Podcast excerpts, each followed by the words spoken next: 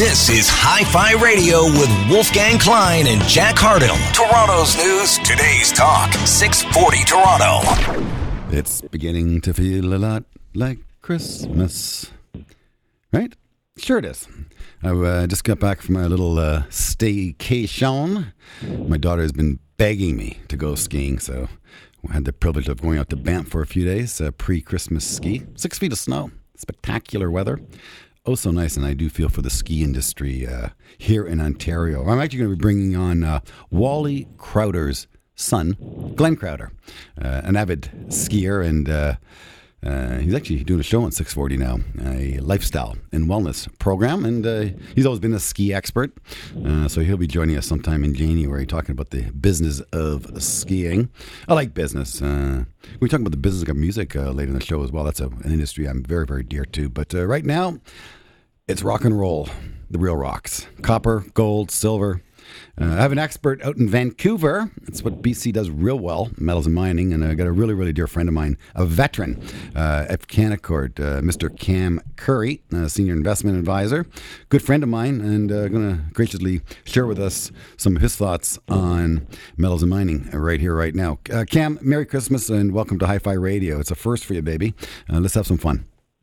Wolfgang, thanks so much for the invite. By the way, we're still waiting for snow out here. Uh, Banff has it all, but we don't have a lot at Whistler. So yeah, you were. It's You're arriving right. Christmas Day. You are a big skier, and uh, you know I, I thought about you as a matter of fact in Banff because last time I saw you, I think you might even be a year or two older than I, but it doesn't matter. But you told me you like to ski really hard and really fast, and just the way you said it with such confidence, it was, I found it actually quite intimidating. I do feel myself getting a little older and slowing her down. Greens and blues. Believe it or not, you'll find me on the greens and blues cam, but I don't fall. I don't get hurt, and I spend time with my daughter. So a good you're six a- feet. You're not a West Coast skier. I mean, I'm we, not. all we do is ski the chutes and all that kind of stuff. So if you, if you grew up here, you'd be along the same lines. I So- skied some great chutes in France at 12 at 8 uh, and a pair of 205 Volkls. So you want to talk rocks? Why not? Let's talk rocks. I had my rock, my, my skis were taken up with a bit of rock out west, but not too bad.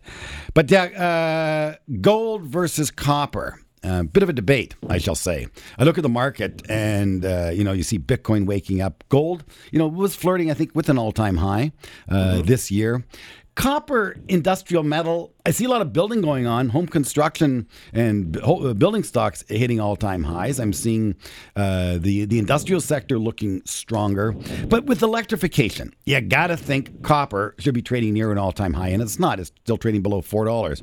You're an expert in the space, Cam, and you did say to me last time I saw you, you're selling your copper stocks. That was about what eight nine months ago, and that actually really gave me credence to maybe I should lighten up as well. And I came home, I said, Jack, one of our guys, Cam Currie, uh, who knows copper, I think really, really well, is lightening up on the position.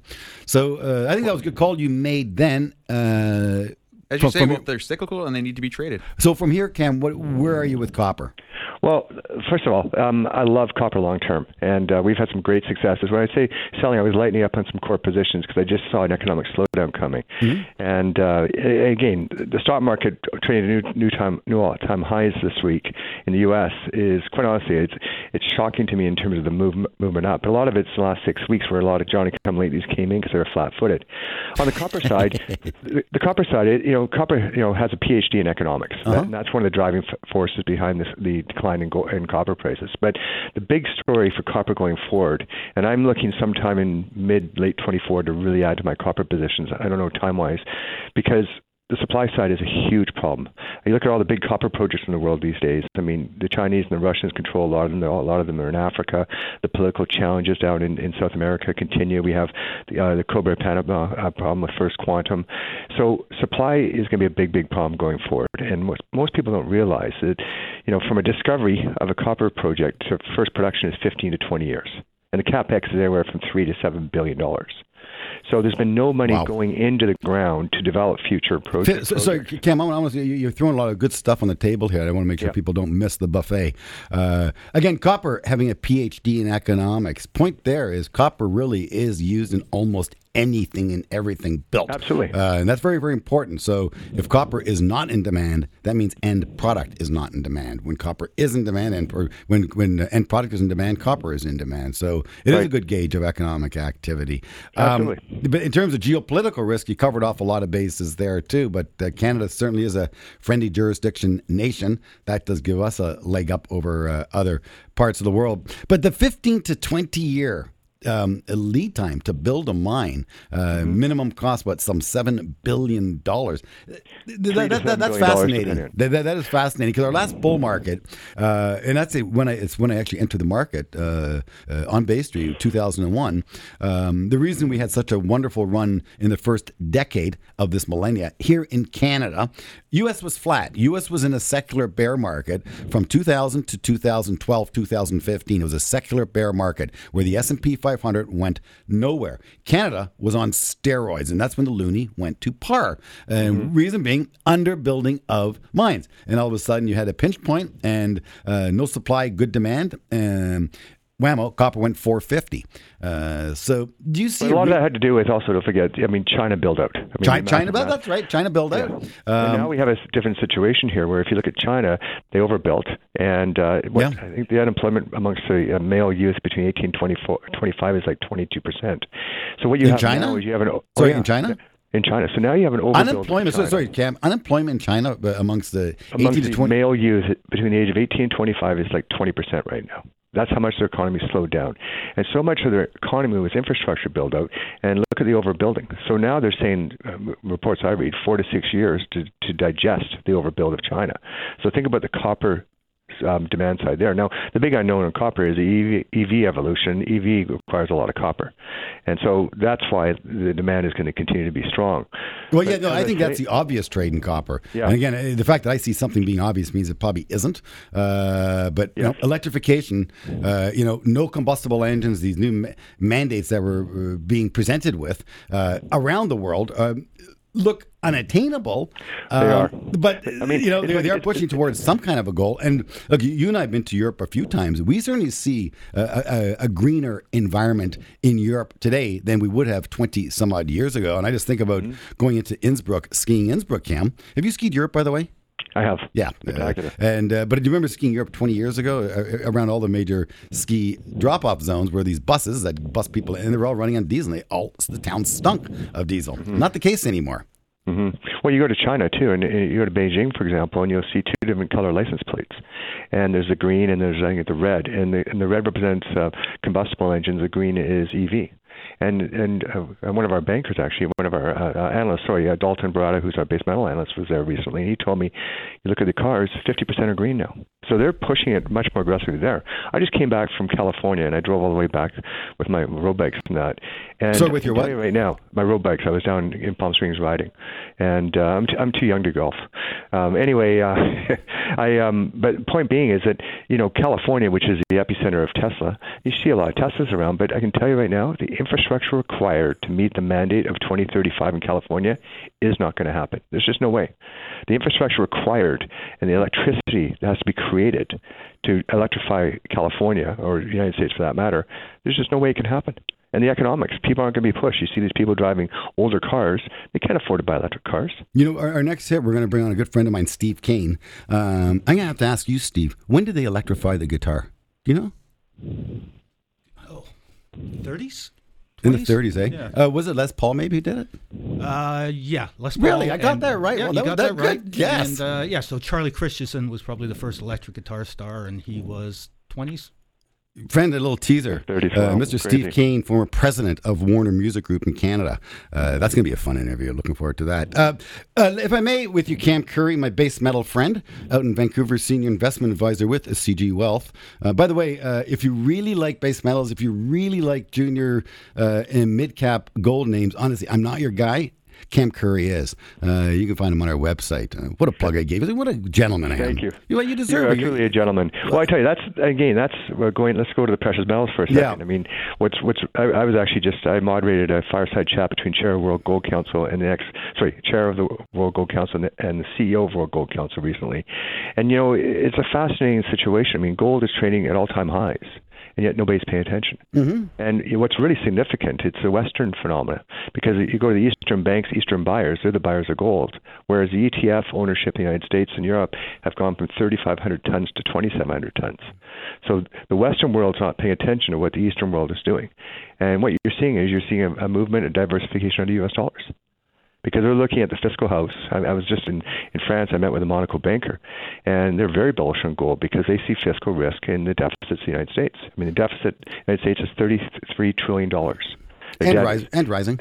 And this year, with unemployment at 3.6%, they still ran a $2 trillion deficit. Mm-hmm. And so you start looking at the deficit risk of a fiat currency that can be printed by a government or most people don't realize this, Wolfgang, but gold is one of the top three re- reserve currencies in the world US dollar, euro, and gold. But gold is the only one that has no political attachment, no debt obligation, and no printing press. And the Eastern world is buying it in lieu of U.S. dollars because of those characteristics. Cam, you know we're going to do hasn't paid attention to this. in the new year. We're going to get you on with Jamie Carrasco. Did you ever chat with Jamie? Uh, I did not. You, you should. Uh, he, but yeah, he's, he's an advisor in Toronto. We, we bring him on Hi Fi frequently, but he's from Latin America. So again, his his disdain for fiat currency comes from where he comes from, uh, which Oh, is Latin. American and, and disrupt uh, or corrupt government, shall I say? Cam, we do have to hop. I am out of time. Uh, No this problem, is terrestrial radio. We got to run a few commercials, which are good things. Uh, from our Vancouver office, Mr. Cam Currie, uh, specialist in base metals. Uh, he's been in helicopters. I don't know how many times, kicking the dirt, and I don't know how many different continents. Uh, All over the looking, world. looking for gold dust, and he finds it. Uh, so a real pleasure. Merry Christmas to you, my friend, and uh, think snow. My pleasure. All the best to you too. Uh, stay tuned. We're gonna be uh, spending some time with Mr. Steve Kane, the former president of the Warner Music Group. Uh, I love music, and well, I like the business of music. Uh, we're gonna get caught up to speed as to what's taking place right after this. Don't go anywhere. There's more Hi Fi Radio in a moment on 640 Toronto.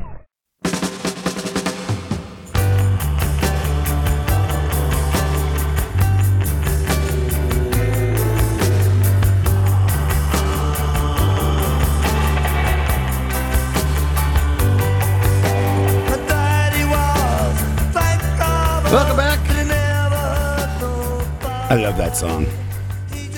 Now, usually, I'll cue that baby up when we have a lawyer on. Here I have the head of, or former head, shall I say, of one of the largest music companies in the world, uh, the Warner Music Group, Mr. Steve Kane. And uh, I follow you on social as you follow me.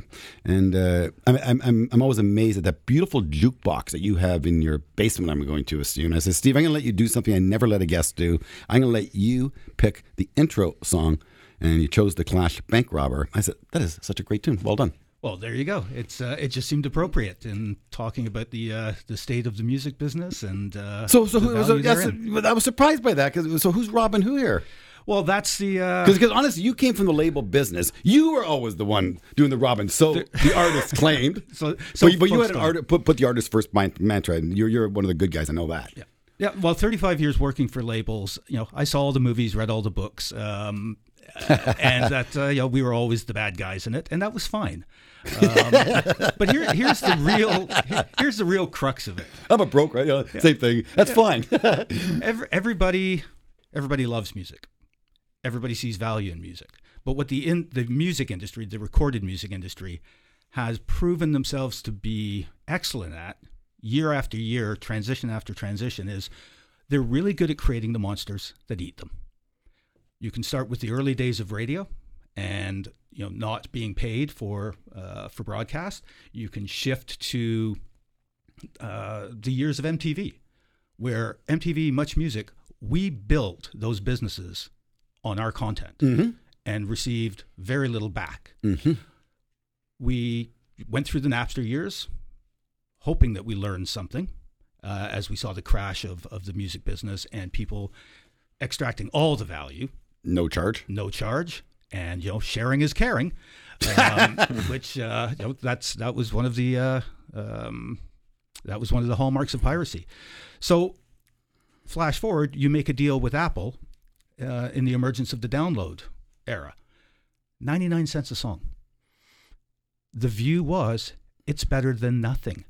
Uh-huh. And so we began as the digital era, um, as the digital era emerged, we were making deals from places of fear and um, panic. And so when you start at a 99 cent threshold, it took us, I can't even remember, probably 10 years to get to a buck 29, to get to variable pricing. And I always loved that Jimmy Page withheld the Led Zeppelin catalog from um, from d- download stores for many years. And one of the reasons he did that was he said, if somebody can convince me that Stairway to Heaven is worth the same 99 cents Huh. as Oops Baby I Did It Again by Britney Spears, then we can have a conversation. Um, you know, Brilliant. And that was that, I was that thinking. was one of the I was, reasons I was just up. thinking about that song. What a great song that was. It had the transitions and the looks, and number one on the charts forever. To this day, it is such a great song. and still Masterpiece. Well, uh, here's the funny. My my wife just turned sixty recently. We we had a bit of a party, and we decided on the playlist. uh, take a guess what the very last song on the playlist Stairway was. to Heaven. Stairway to Heaven. Wow. It, was like being transported back to a high school dance. Honestly, isn't it? Isn't it? Yeah. Yeah, I think I got rejected when I asked a girl to dance Oh. that. That was I just had to sit at the side for that It's a one. long time to be rejected. That hurts. That, that's a long. Time. well put. Well put. Um, what, what, what's remarkable, Stephen? again, I used to love shopping Yonge Street and, and buying my records, and uh, uh, to, to see the content transform and, and, and evolve. I just recently on Netflix watched the uh, making of Bat Out of Hell, and the challenge uh, they had finding a label for a record that ultimately ended up selling 35 million copies. And if my math is correct from my r- record company Diddling's days back when I was in rock radio, an artist would pick up about two bucks uh, a unit. Buck fifty, two fifty, Yeah, depending on the about right. So Yeah. you, you sell thirty-five million copies of "Bat Out of Hell." Uh, the band should take in about seventy-five million, seventy million dollars over time. That's a good living for one album. Yeah, the Um, publishing, uh, which obviously Meatloaf had uh, a part of along with Jim Steinman, the the master usage, the, the the the sales. Yeah, you could you could make a very healthy living off of not only one LP, one song. So you know, again, we're going to bring you back in January because I love your industry, as you know, and it is a very dynamic industry, a lot of moving parts. Um, but contracts, you know, artist contracts, the, the legalities of setting up the right contract. I, I say I, I lead with this, Steve, because I don't understand. It was our friend Britney Spears. Am I correct? I'm, I'm, I mean, I'm yes, I'm gonna. Where her father took control. Is that what you're talking no, about? no, the, the one who just re-recorded all of Oh, her. that was- Swift, Taylor Swift. Taylor, Taylor. Swift. Uh, that what I asked you about. How did she become a billionaire? Uh, you know, uh, this is my first question. But how was she also able to reproduce material that was already produced? Through a label, I'm assuming, who fronted it and paid for the right. That's how it works, and we I want to talk about that in detail. But how did she able to re-record the same material so she get a bigger take of that? How did she pull off that move? So every traditional recording contract has a re-record clause, and it's usually again, if I if I remember uh, correctly, it was usually 15 years after final delivery of uh, of the last master on your your contract, and you had to be recouped. So that would be able to you'd be able to go in and re-record, and many people have done it. Nobody with the spectacular success of Taylor because she's uh, she's a whole phenomena on her own. Um, you know, opposite end of the opposite end of the scale. John Prine once uh, Loved took him. his his greatest hits and re-recorded them. The reason John did it was he was getting a lot of offers for film placement for sings.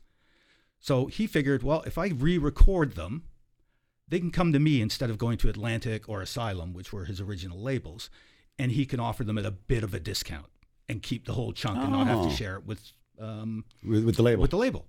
So that's not why Taylor did it, and and it you know she was probably still within her um, uh, not being able to re-record, but obviously that was part of the settlement. That was probably part of the deal that she cut uh, when she split ways with Big Machine and Scooter Braun, and that has proved enormously successful, both in terms of physical sales and what her fan base, that rabid fan base, choose to stream. It just shows you, Wolf, how strong her brand truly is. Social media, how strong that phenomenon is, the viral nature of it. And she came to the table with a really strong hand, Wolf. And you know what? I'm going to say she won based on the deal that you're describing here, Steve. But the, yeah, the, but the, the talent an artist needs to have today, a very different skill set required today to become a successful artist than it was back when a traditional relationship was created between artist and record company and manager. Things were a lot simpler, but the, the artist had a lot less control. Now it appears that the artist has a lot of control, uh, and that is, oh, it's a new world. Yeah, they they they can choose to take more control. Um, the the responsibilities put on an artist these days are really quite um, cumbersome, and and it's a lot. They are expected to be active marketers. Right. Some of them are very good at it. Some are good Taylor, at it. Taylor as a, uh, The best. as a, as a, a The great best. example. Yeah. Um, Tegan and Sara, fantastic brand builders. Right. There's others who are just not good at it, Mm-hmm. and so that's where they really still lean heavily on the record companies. Um, and labels put a lot of demands. You have to feed that social media beast Yeah. to keep engaged because you don't have the power of radio as it used to be. You don't have Much Music, which Yep. could break an artist on one song. So it's that constant feeding of the machine. But they have publicists helping them with this. A publicist would okay, talk about what a publicist would do 20 years ago, and what does a publicist do today? Well, the publicist today um, has how it's really changed. Is the publicist the publicist used to pitch the story to media. Now the publicist, in most cases, writes the story and serves it up to media. You know, we have new departments that are sort of adjacent to publicity. That's the social media department. We never had a social media department. Right. well, we didn't have social media. That's what, you know, when I started, word of mouth was actually talking to people, um, as opposed to uh, word of mouth being now driven by uh, social media. And artists have to be actively involved in that in a way they never were before. But again, I just- and have to be very careful because there's the risk of um, there's a risk of shedding mystique. We know everything about artists. We know their every move. We know every move Taylor Swift's making. Today, yeah. We didn't know what Jimmy No. Page was up to. But I, so I just look at the brands uh, today. How quick Taylor Swift built her brand, and it, to me it appears quick, but it really wasn't. She worked at it probably for what fifteen or twenty years, Steve. Yeah, she just turned 34. Okay, but so then I look at well, let's talk Jimmy Page. There's a brand, and and some, but he's been at it for how long? Steve, fifty years. Oh, how long has how long has Zeppelin been around? At least, At least 50 years. Will. Yeah, we got to be pushing 50 years. Uh, Um, Keith Richards, God bless Keith Richards. turned eh? Uh, I, what was that quote I caught? Uh, Willie Nelson, uh, something about the next generation. Uh, they have to You gotta leave be careful what they leave. leave, leave behind for us. Yes. the next generation must take good care of this planet and leave it nicely behind for us. Um, but unbelievable. What a brand. Um, but that just seemed like a slow, steady build through touring as opposed to digitization. Know, Yeah, my my uh, my advice to young artists who are you know in the in the in genres there where ta- where touring still makes sense, where touring is still a vital part of it, is when you're looking at your record contract, when your manager's doing your first deal, don't worry about the upfront money so much anymore. Those those big advances, but you make damn sure that there is tour support in there um, because you have to get out on the road. You still have to go and touch people. Now, other other genres, some pop Oh, yeah. genres. But the you- you Beatles taught us that with their 10,000 hours in Liverpool. Yeah, Right? They- exactly. They, they played, I think, three shows a day for six days a week. So you, you know the history better than I do, but it's something to that effect. But when you look at you know non-touring artists these days, so pop artists these days, how do they communicate? They don't tour. They're on TikTok. They're on you know they're on social media and building that perceived relationship between fan and artist. Wow. Uh, I want to uh, drill in a little bit further with my friend Steve Kane, uh, the former president of the Warner Music Group. Uh, such a great industry and such a great business. And we're going to talk a little bit more with Steve. Quick break and get right back to Hi Fi Radio. Uh, Wolfgang Klein, portfolio manager, along with my partner, Jack Hartle, portfolio manager, and Mr. Steve Kane. I feel like I'm sitting here with uh, a very young Neil Young, shall I say. Stay tuned. Don't go anywhere. There's more Hi Fi Radio in a moment on 640 Toronto. Oh, this is gonna be a groove for me. It's gonna be a little something different, but we're gonna give it to him anyway. Are you ready? Come on. Ha! I like it. Thank you, Steve. present to everybody. Mr. Solomon Burke, the Bishop of Soul. That's very cool. Solomon Burke? Solomon Burke. The Bishop of Soul. Yeah, the that's Bishop what- of Soul. that's what he used So, to call him. The. Bishop of Soul. The- so was he Bishop of Soul. after um, James Brown? Contemporaries. Oh, contemporaries. So so James was the grandfather of soul, correct? Is that what he called himself? The granddaddy of soul? Uh, what The grandfather, he- he the grandfather of funk or soul? Funk. Funk. Funk. You've been the grandfather of funk. Yeah, he was, Wow. He's the hardest working, uh, hardest working man in showbiz. Is the other thing. But they they had a bit of a rivalry, uh, James and Solomon. Wow. Music business is such a cool industry. Uh, the jazz industry is a cool industry from the old speakeasies, eh? And uh, of course, the uh, marijuana came from the jazz community. Um, Reefer Madness came along and then it was criminalized and then became decriminalized.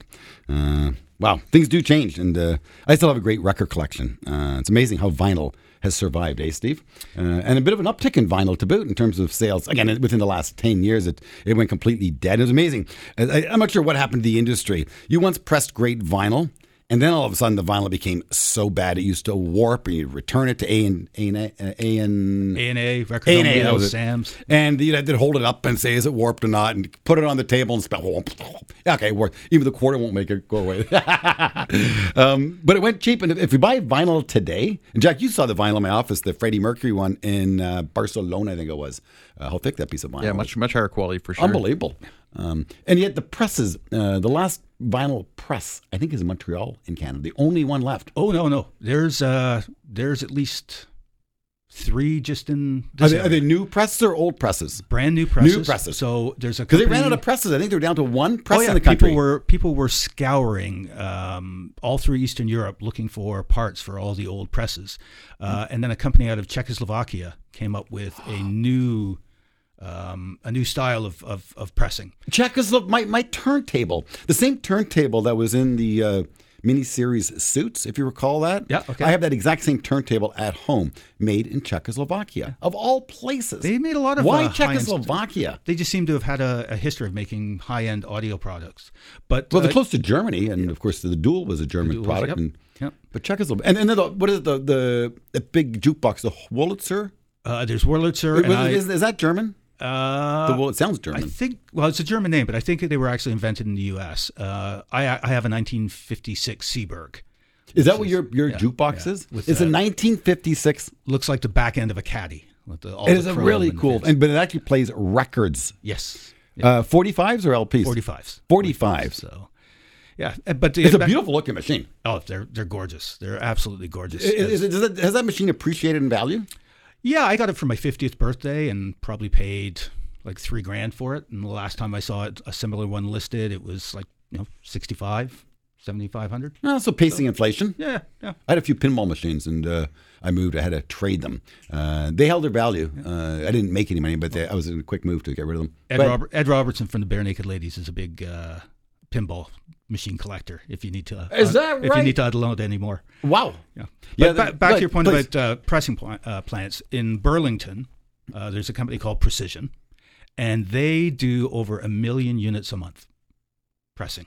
Is that a lot? That's a lot. You know, when I got in this business, Jack, one of our clients, you'll laugh if I told you the name, I'm not going to on air, uh, he was holding Cinram stock. This was 2001.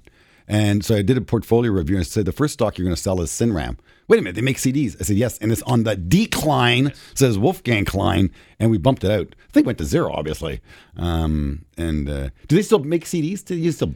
Yeah. Yep. yeah? Uh, there's still there's still lots of uh, smaller pressing plants that are making CDs, and and, and again, if uh, some of the press is to be believed, we are actually seeing an increase in CD sales as well. So so let's go let's go to artists. Um, how the, Taylor Swift is Taylor Swift, um, but and I don't know who a good artist to, to, to, talk about is right here right now. But how does an artist make money today in comparison to the way a traditional artist would make money, like a you know Rolling Stones or Queen or even Pearl Jam? Yeah, it's it's an incredibly challenging time for new artists um, because again, you have to just give you an example. So, Tidal to make one dollar, you have to have seventy eight streams. Apple Music to make one dollar, one hundred and twenty five streams. Amazon to make a dollar, 249 streams. And it just, as you go down the or list, net?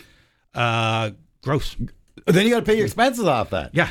So you've you know, you've still got you've got your publishing piece, you've got your master use piece, but that's how difficult it is. So that, that's a penny, one point two pennies. no, that's less than a No, se- se- seventy-eight streams entitled to make one dollar. correct. Okay. Yeah. Yeah. 78 to make. Yeah. So it's, it's one penny per, just over one penny per per So stream. you can begin to Spotify will pay you point zero zero. They'll pay you three pennies per. They'll No, pay you, point They'll pay you less. So a third of a penny on Spotify. Mm-hmm. Oh my God.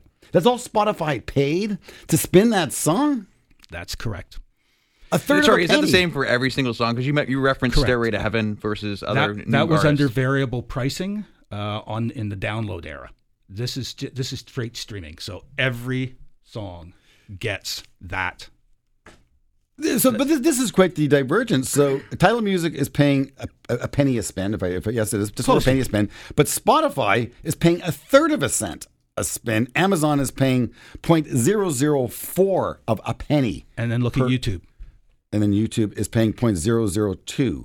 Uh, is that good or bad? That's actually worse. That's even So I say the strength of the company, Wow. Wolf. The strength of the company Yeah. determines obviously how much they have to pay. Right. obviously. that is correct. Yeah. Wow. But it's also their network that they're dealing with, right? But You've got a much broader network when you But have that distribution. So if, if you download the song, uh, they pay. Uh, so the more And download, the more mind, they pay. the consumer never owns this. Yep. They license it from the service. So if your subscription run, if you if you let your subscription run out, you lose all that music. Where at least in the download days, you, you had a permanent. You know, So this is streaming, but people still do download because they want to have be able to play offline as well. less and less so, but um, uh, both Spotify and a couple of the others have uh, offline function functionality. But as so well. now, Steve, let's go back to the good news. The good news is because of digitization and because of streaming, um, a, a new life has been given apparently to the music industry, whereby gross revenue of music, gross sales of music, I don't care what form, now it's uh, it's in zeros and ones as opposed to pieces of plastic, gross sales have never been higher. So that's good. that's good. And, And so, what- so who's getting the incremental? The artist or the label or the, or the publisher? Or combination? a combination. Yeah. Uh, again, it depends on you know if an artist is still unrecouped, if they still haven't p- paid back that label. that label, um, they're not receiving any royalties until they do that. Take Dark They're Side of the Moon. off. That that record has sold, I think, Steve, 250 million copies. Um, and I bought the I bought the vinyl, and I also bought a CD. Uh, last thing I want to do is pay for a digital download. Um, but if, if I listen to that song, if I listen to Money on, and we play it often on this show, and I try to give them 30 seconds so the artist actually gets something through um, the royalty stream in, in, in, in traditional radio. What is it, uh, Cinram? Uh, Uh, who- Simra. Uh, who's it? Simra. Simra. that's what they're called now. Um, anyways, uh, but they, they continue to make money off that record without even selling the record. Uh, Correct. Yeah. Yeah. And they, uh, you know, they, they, they paid off that loan years and years, Years, ago. years, So years it- ago. it- you know, that cash register when it rings, it rings for. But it's amazing the power of those brands. Elton John, Freddie Mercury, Queen, of course, um, and you just go down the Beatles, obviously. Uh, th- those are powerful brands, and to see them to continue to reinvent themselves, repackage, uh, create video, create a history of the artist, it's good stuff. Well, and you've also hit on a very important point when you talked about the growth and you know, just the the money being um, uh, made off of music these days. Is think about Warner Music, Universal Music, Sony Music, the depth of their catalog. So, the last figure I read is for most of the majors, catalog accounts for a good seventy percent of their sales. So I, I want to get to that, and, and we're running out of time. But see, I do want to ask that because when I when I used to do business with Universal Music, that's actually where I first met you. Was at Polygram, which which got gobbled up by Universal. Um, but catalog was not the thing. It was about new music, and that's why you like dealing with the Edge because they played your new rock music for you. Whereas at Wolf, there's no money in catalog. And boy, have times changed. I go back to the repackaging of catalog, and I, I, I want to speak about it. That must be a huge component of the business. You're just confirming It's with me what I Yeah, thought. yeah. Seventy five percent. And I'm speaking digitally uh, in streaming. Seventy-five percent of that is generally, uh, again, that's a general number. That that's what's generated by catalog. About seventy-five percent. Seventy. So catalog is is seventy five percent of streaming. I- I'll Huh. throw one caveat in there. Record companies consider um, catalog eighteen months and beyond. So Oh. in that catalog, say the last Ed Sheeran record. That's considered. that be- part yeah, of of course, catalog. after- so you have 18 months, shallow yeah. and deep catalog, but still, it you know that's what's throwing off money. So smaller independent labels don't have that luxury. You know, it's funny. The, the the name record company became the product, uh, which became obsolete. But the truth is, the name record company is from recording, and that remains. We're going to talk about that in January when we get Steve Kane back, the former president of uh, Universal Music. Uh, the man's retired, but uh, boy, he's going to more shows and hanging out at the Horseshoe Tavern, I think, more than ever. it's remarkable. Uh, Merry Christmas to you, Steve. It's been an absolute treat uh, having a little tease with you uh, to discuss an industry very, very dear to my heart, that being the music industry. Uh, we are going to pivot well, stay within the consumer category. I'll speak to our analyst. Uh, is it Boston Jack, where uh, Susan Anderson is? She covers uh, Elf Beauty. My daughter loves the product. We just went long the stock, making near all time highs. Stay tuned. Want to make more money? Stay tuned for more Hi Fi Radio on 640 Toronto.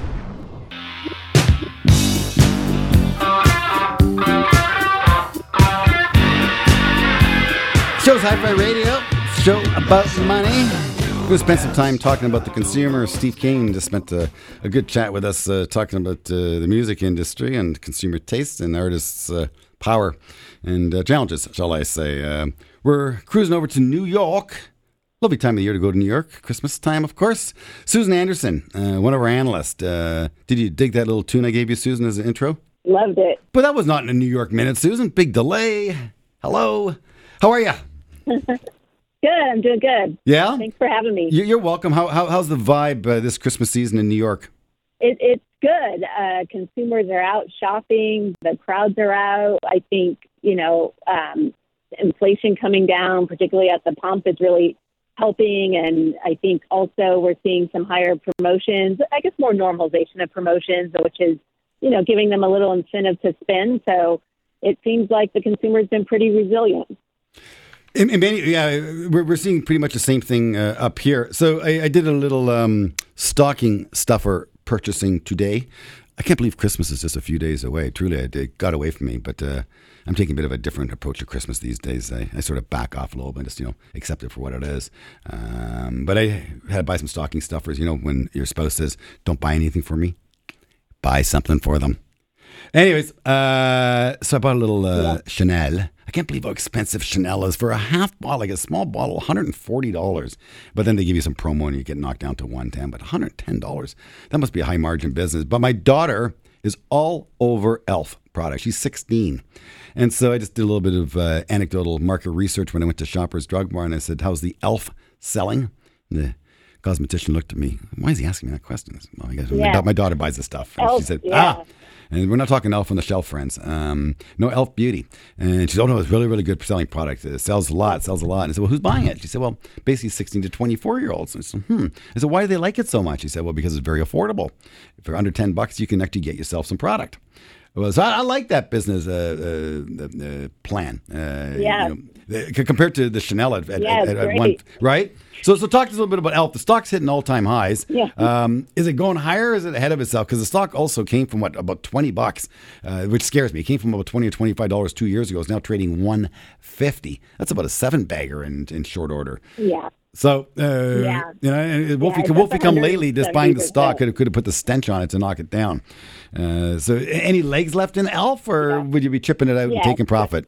No, no, we think so. I mean, they're they still have a lot of market share to gain. You talk about in Canada, if your daughter buys it, that's great to hear because that's one of their international markets that they're growing rapidly in, but still underpenetrated versus the U.S. So, you know, we see a lot of shelf space gains left for them. Also in skincare, they have very little market share, and they just bought Naturium, which is a massive skincare brand, um, which is going to, I think, be another growth vehicle for them. So this is one of our top picks in beauty for 2024.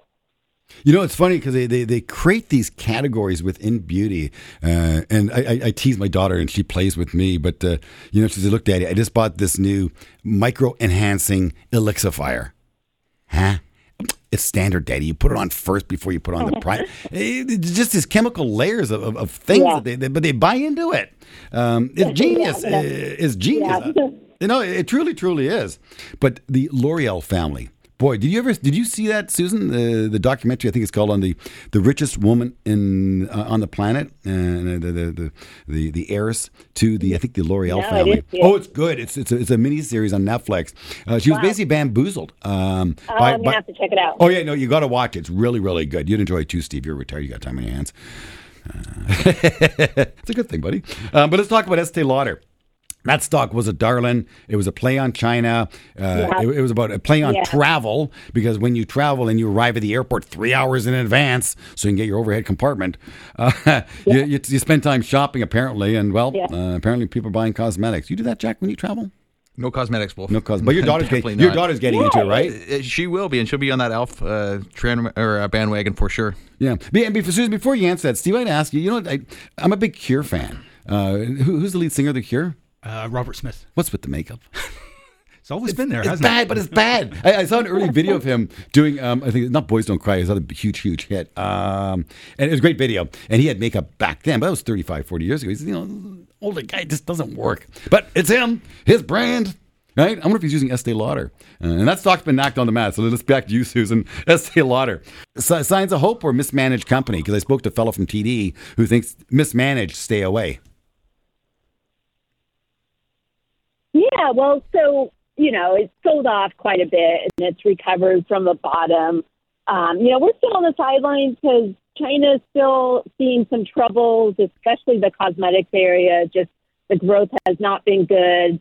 Travel still is not great. They're very penetrated in travel, maybe too saturated. So, you know, I think there is going to have to be some changes there before we can get excited about the name. And then in North America, even though, you know, last quarter department stores seem fine with beauty, but it's still a channel that's, you know, in a secular decline. So, you know, we still remain on the sidelines there, but watching that one because it is Estee Lauder, and I do think that, you know, one day they'll probably get back on track, but, you know, still a ways off. It's an incredible business. Um, it's a fascinating business. I, you know, I, again, Steve Kane's sitting here in the studio. I used to do business with Steve uh, back in my radio days, and uh, he knows the music industry inside and out. I love the industry, but I also love the fashion industry. I think it's just a really, really cool industry. Uh, you know, it's got its nuances and its quirks. Uh, and I remember when the radio station I worked for uh, actually put on a fashion show. It was called Close to the Edge, uh, and it was that over at Roy Thomson Hall. And we brought in a fellow named Kelly Clipperton. He did all the choreographing of it. He ended up singing a, a big song. We did we tied all this into the CASBY Music Awards.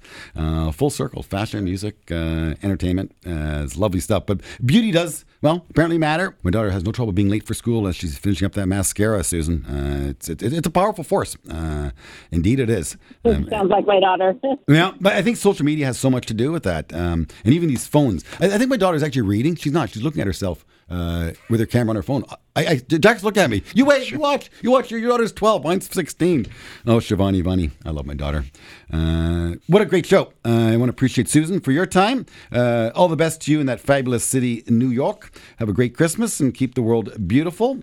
Thank you. Yeah, happy holidays. Thank you, uh, Steve Kane thank you for st- dropping. We're going to bring you back in January. I, I want to dig deeper into the music industry. Uh, friends at home, any questions for Jack Rye? Please just look us up, wolfgangklein.com, the wolf on. No question too big, no question too small.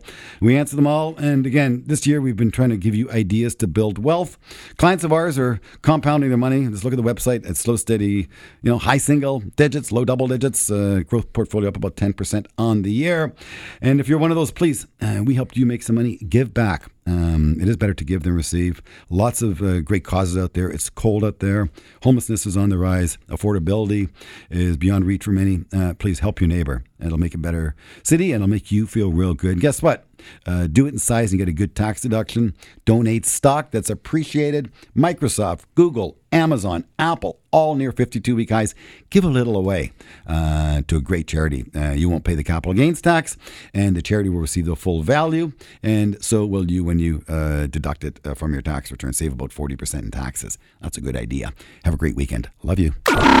You've been listening to Hi Fi Radio with Wolfgang Klein and Jack Hardill, portfolio managers at Canaccord Genuity Wealth Management. For questions about today's show or any questions about money, email Wolf and Jack at wolfgangklein.com. Hi Fi Radio.